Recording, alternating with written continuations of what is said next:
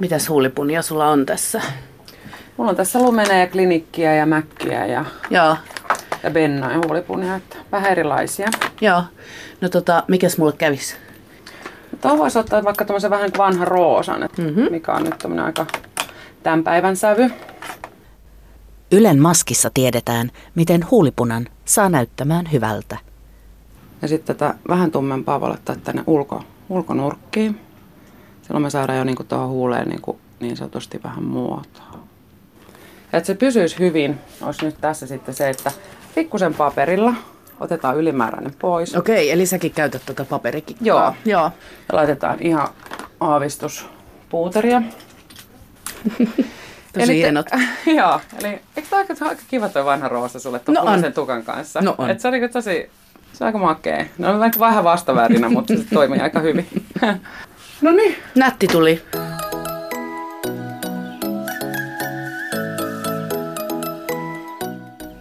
Huulipuna on ihanaa. Se pelastaa harmaat arkikasvot ja tekee juhlan. Huulipunassa on ripaus glamouria, seksiä ja seikkailua. Usein siinä on myös ripaus muovia.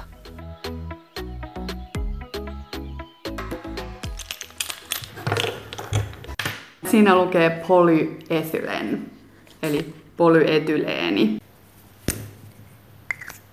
Polybuteen myöskin, mutta siinä on niinku useampaa eri muovia tässä kyseisessä tuotteessa. Katariina Rantanen skannaa puhelimellaan pöydälle levitettyjä huulipunapakkauksia.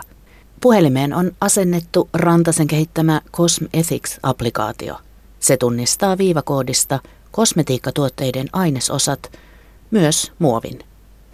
Mulla on siis muoviasetukset tässä päällä, niin se antaa henkilökohtaisen hälytyksen ja tässä on polyetylen myöskin, eli se sanoo tässä muovihälytyksen. Huulipunan mukana levitämme huuliimme usein tietämättämme mikromuovia. Kosmetiikan mikromuovista monelle tulee ensimmäiseksi mieleen pienet muovihelmet, joita vielä muutama vuosi sitten käytettiin paljon hammastahnoissa ja kuorintavoiteissa. Niistä on nyt kuitenkin luovuttu jo melkein kokonaan.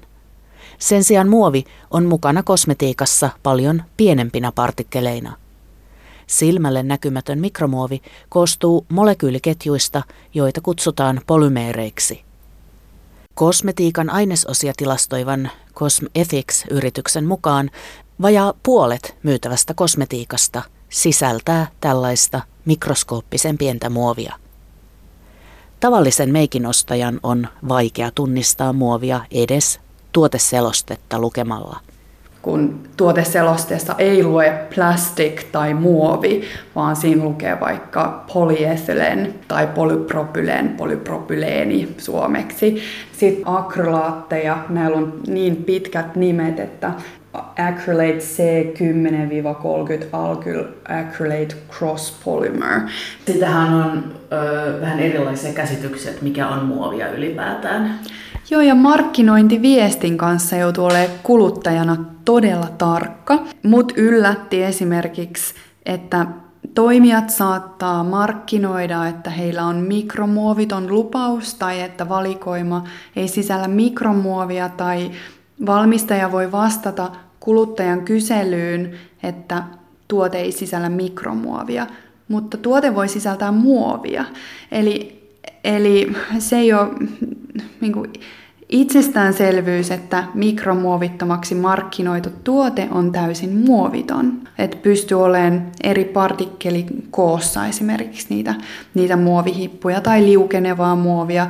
Valmistaja saattaa vastata, että siinä on ei ole mikromuovia, mutta viskositeettia lisäämässä on, onkin sitten ollut muovikemikaalia. Mikromuovin määritelmä on siis epäselvä. Monet asiantuntijat myös luokittelevat muoviksi harvempia polymeerejä kuin Cosmetics. Mutta miksi muoveja ylipäätään lisätään meikkeihin, esimerkiksi huulipunaan? Sillä saadaan erilaisia ominaisuuksia, esimerkiksi kalvoa, sillä saadaan ähm, kiiltoa, sillä saadaan niin kuin, viskositeettia lisättyä, eli puhutaan, että tehdään nesteestä paksumpaa. äm, se, se vähän niin kuin pykii vastaan siinä pullossa, että se ei valahda siitä, jos on vaikka huulikiilto, että se ei valahda siitä, siitä tota, purkista ää, ulos, eli siitä tulee tahmeeta. Muovi tekee siis huulipunasta parempaa. Mikä se ongelma sitten olikaan? Mä lähestyn asiaa siltä kantilta, että että muovi ei kuulu eläinten ruokavalioon, se ei kuulu ihmisten ruokavalioon. Me nähdään, että mikromuovia on jo juomavedessä tai simpukoissa, koska eläimet syö sitä väkisin ja, ja me syödään sitten niin sushia ja, ja siinä on sitten sitä samaa muovia. Et se ei kuulu sinne sinne tota, luontoon ja mä pidän sitä jonkin verran turhana ja riskaapelina ainesosana, koska me ei kaikkia vaikutuksia vielä tunneta yksinkertaisesti. Ja sitten mitä pienemmistä tällaisista muovihipuista on kyse, niin sitä vaikeampi niitä enää jälkikäteen saada vaikka merestä tai vesistöstä pois. Nordic seduction, true passion, long lasting love, tasty ruby – Ginger Bomb. Eli pohjoinen viettelys, aito intohimo, pitkäkestoinen rakkaus, makoisa rubiini ja inkivääripommi. Huulipunilla on mahtipontisia nimiä. Kosmetiikassa oikeat mielikuvat ovat elinehto. Seksuaalisten ja romanttisten mieleyhtymien lisäksi meikkejä myydään usein luonnollisuudella ja aitoudella – Meikkipakettiin painetut kukaan tai marjan kuvat eivät kuitenkaan tarkoita, etteikö mukana voisi olla muovia. Mikromuovin historia on lyhyt, huulipunan pitkä.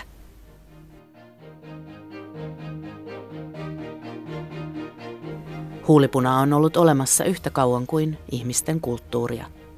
Jo muinaiset sumerilaiset koristelivat huuliaan murskatuilla jalokivillä – Egyptin kuningatar Kleopatra oli tunnettu huulipunan ystävä. Hän käytti huultensa punaamiseen kirvojen erittämää karmiinihappoa. Huulet on saatu punaisiksi kaikkina aikoina ja kaikissa maailmankolkissa. Hennaa, okraa, rautaoksidia, ruusun terälehtiä, viinirypäle-tahnaa. Värit on levitelty milloin puutikuilla, milloin ruohonkorsilla. Huulipunaan on aina liittynyt intohimoja ja vaaran tuntua. Siksi sen käyttöä on monen otteeseen yritetty myös estää. Keskiajalla kirkko keksi, että huulipuna on syntiä. Itsensä ehostamisen katsottiin olevan Jumalan luomistyöhön puuttumista ja naisten miehiin kohdistamaa huijausta. Niin ikään viktoriaanisessa Englannissa huulipuna oli kuningattaren mukaan epäkohteliasta – Huulipuna on uhannut myös henkeä ja terveyttä. 1500-luvulla Englantia hallinnut Elisabeth I esiintyi aina huulet punattuina. Valitettavasti tuon ajan meikit olivat hengenvaarallisia ja muun muassa huulipunassa oli suuret määrät lyijyä, joka päätyi huulilta käyttäjänsä elimistöön. Kuningatar kuoli outoihin oireisiin, joiden on arveltu johtuneen myrkkymeikeistä – Maailman ensimmäinen puikon muotoinen huuliväri esiteltiin vuonna 1883 Amsterdamin maailmannäyttelyssä.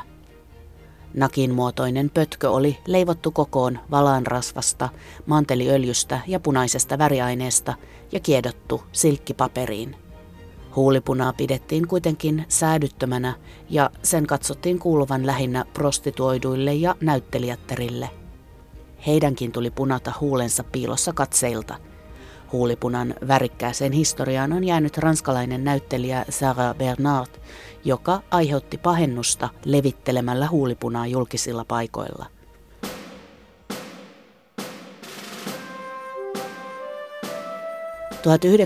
luvun alun Yhdysvalloissa naisasianaiset käänsivät huulipunan pahellisuuden poliittiseksi käyttövoimaksi. Suffraketit taistelivat naisten äänioikeuden puolesta punatuin huulin.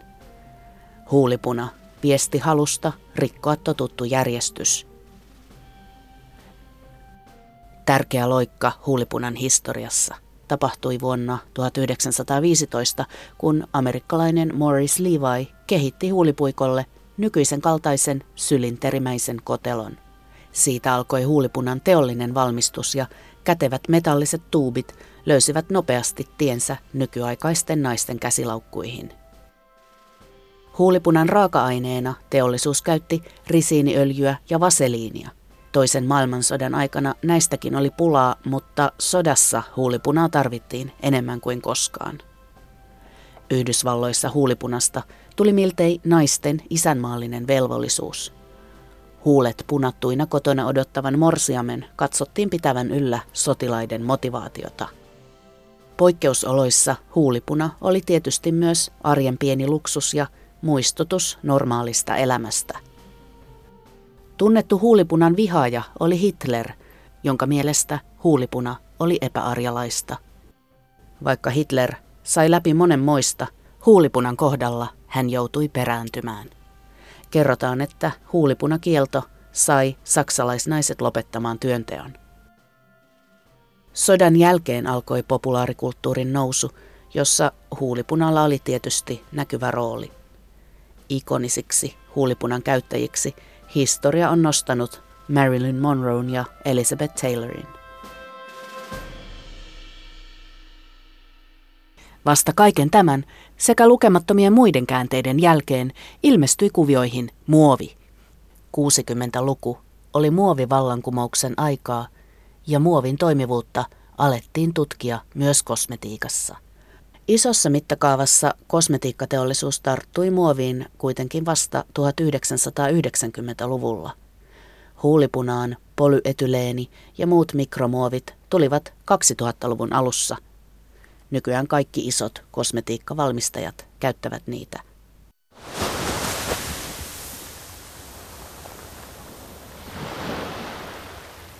Mikromuovisanan otti ensi kerran käyttöön brittiläinen meribiologi Richard Thompson vuonna 2004. Thompson oli havainnut, että meriin kertyi muovia kiihtyvällä vauhdilla.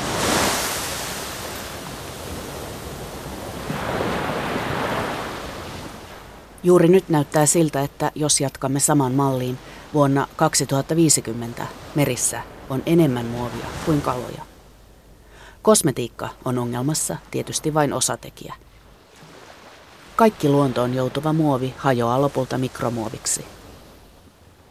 Eniten suoraa mikromuovia irtoaa autojen renkaista ja pesun yhteydessä keinokuituvaatteista – Kosmetiikassa mikromuovia on mukana erikseen lisättynä ainesosana, kuten myös pesuaineissa, maaleissa ja lannoitteissa.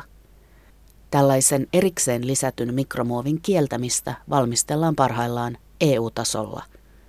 Se on iso savotta, jossa pitää ensin määritellä, mitä mikromuovi ylipäätään tarkoittaa. Euroopan kemikaaliviraston riskienhallintayksikön päällikkö Matti Vainio. Siis mikromuoveja on satoja niitähän ei rekisteröidä mikromuoveina. Jos on jotain rekisteröity, ne voidaan rekisteröidä siis muoveina, siis niin kuin aineina, mutta ei mikromuoveina. Sitä mikroominaisuutta ei välttämättä löydy sieltä. Ja se, että siellä on esimerkiksi polypropyleenia tai nailonia siinä tuotteessa, se on selvää, että silloin se tarkoittaa, että siellä on jotain muovia. Hyvin todennäköistä, että se on silloin mikromuovi myöskin, tämän meidän määritelmän mukaan. Meidän esitys tällä hetkellä on sellainen, että, että kaikki semmoiset muovit, jotka on pienempi kuin 5 millimetriä kooltaan, itse asiassa nyt on keskustelua, että mikä se alaraja on, mutta meidän esitys on siis yksi nanometri ja sitä ei varmana näe silmillä. Ja tota, eli yksi tuhannesosa millimetri. Ja monet niistä polymeeristä on sen kokoisia siis. Jos on kaasumainen tai jos on nestemäinen, silloin se ei ole meidän määritelmän mukaan mikromuovi, vaan jos on kiinteä, niin silloin, silloin se myöskin kuuluu tähän, tähän määritelmän piiriin. Jos esimerkiksi ne, ne muovit on sellaisia, jotka muuttuu siinä käytön aikana liuko, niin kuin kiinteästä nestemäiseksi, niin silloin, silloin tämä rajoitus ei koskisi niitä. Tämä on niin esimerkki siitä monimutkaisuudesta, mikä tässä taustalla on. Mulla on näin yksinkertainen maallikon näkökulma tähän, että, että jos se ei hajoa luonnossa, niin se pitäisi kieltää, jos se hajoaa, niin sitten se on ok. Onko se näin no, joo, joo, kyllä, kyllä se nimenomaan näin simppeli on. Että, tota, että, äh, siis, tämä siis meidän esitys on siis se, että ei, kuluttajan ei tarvitse lähteä miettimään, onko siinä tuotteessa mikromuovia tai ei. ja, ja tota, niin vaan, vaan niin kuin pidetään huoli siitä, että, että jollain aikavälillä niin, niin kaikissa tuotteissa Euroopassa kun myydään, niin se ei ole sitä, sitä pelkoa, että se mikromuovi lähtee sinne luontoon. Ja siitä vaan hyvällä ovan tunnolla käyttämään meikkiä. Käytännössä EUn mikromuovikielon toteutuminen kestää vielä vuosia. Rajoitukset tulevat voimaan asteittain. Ensin ne koskevat iholta pois huuhdottavaa kosmetiikkaa ja vasta myöhemmin kasvoille jätettäviä meikkejä. Ilman muovia meikkejä valmistetaan kuitenkin koko ajan. Luonnon kosmetiikassa ei käytetä muovia eikä monia muitakaan synteettisiä aineita.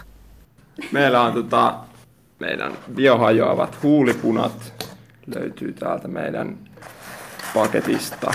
Ja ne on siis pakattu puukuorisiin hylsyihin, josta on sitten, saadaan se pois pakkauksesta, mm-hmm. niin tämän näköisiä huuli, huulipunia. Joo, eli ihan puinen tämä ulkokuori tässä. Joo. Joo. Se on ihan puuta ja sitten tota, tosiaan sisältä löytyy polylaktidia, eli siis biohajoavaa muovia. Joo, tärkkelyspohjaista. Eli tämä hylsy on Joo, kyllä. kyllä. Joo, joo. Lumi Maunuvaara ja Tatu Fontel ovat Aalto-yliopiston kemian opiskelijoita ja aloittelevia yrittäjiä. He ovat kehittäneet huulipunan, joka on biohajoava pakkausta myöten. Ja sitten täältä pyöritään esitään huulipuikko, niin mistä ainesosista tämä on sitten tehty? No meillä on tässä meidän huulipunassa tota, luonnonvahoja ja luonnonöljyjä. Eli tota, sieltä löytyy jojobaöljyä, manteliöljyä, risiiniöljyä ja sitten mehiläiskarnauva ja sitten tota, kandelillavahaa. Joo, aivan. Melkein mm. muistaa jo ulkoa. Joo, eli sieltä löytyy vaan luonnonvahoja, öljyä ja sitten pigmenttejä. Sehän on, se on aika haastavaa se formulointi. Talumi taas katsoo alun perin tuollaisesta, siis mikä se oli, Joo, mä katsoin siis tämmöisen, mä menin ihan ruohonjuureen, en mä tiennyt kosmetiikan kemiasta silloin mitään. Niin mä menin ruohonjuureen ja kurkkailin kaikki ne pakettien kyljet läpi ja tilasin niitä aineita sitten. mä ajattelin, että jos nämä on onnistunut tekemään tämmöisen huulipunnan, niin kyllä mäkin onnistun. Ja sitten siinä, siinä sain niinku se ensikosketuksen niihin raaka-aineisiin. Ja kyllä se aluksi oli semmoista mun osalta ainakin semmoista ihan läträämistä. Et niinku, ja sitten tietenkin nyt tietää jo aika paljon enemmän.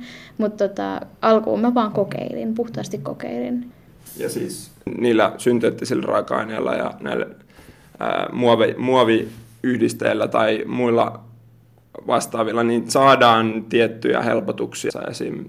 jollain silikoniyhdisteillä, joita käytetään paljon niin kuin jossain huulipunessa, niin päällystetään se pinta, jolloin siitä tulee semmoinen kiiltävä ja helposti niin kuin levittyvä.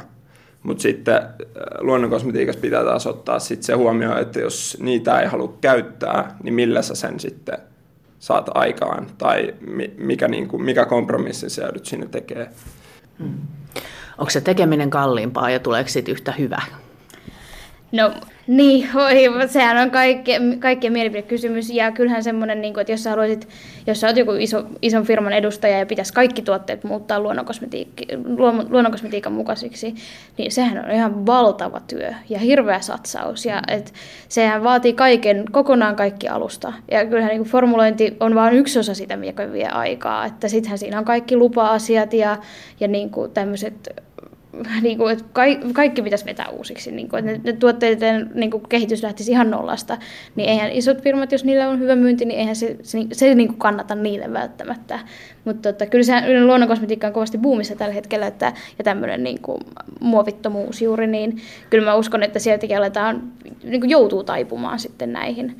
Ja se, että onko yhtä hyvä, niin mm. kyllä on. Että tietenkin tämmöisiä erikoisempia värejä ei luonnonkosmetiikan materiaaleilla saa. Et se on sitten semmoinen, mistä joutuu niinku tinkimään, et, tai niinku esimerkiksi jotain metallihuulipunia tai väriä vaihtavia huulipunia, niin ne on, ne on kyllä sitten puhdasta petrokemiaa. Mutta tota, se on sillä tavalla niinku muuttuva maailma.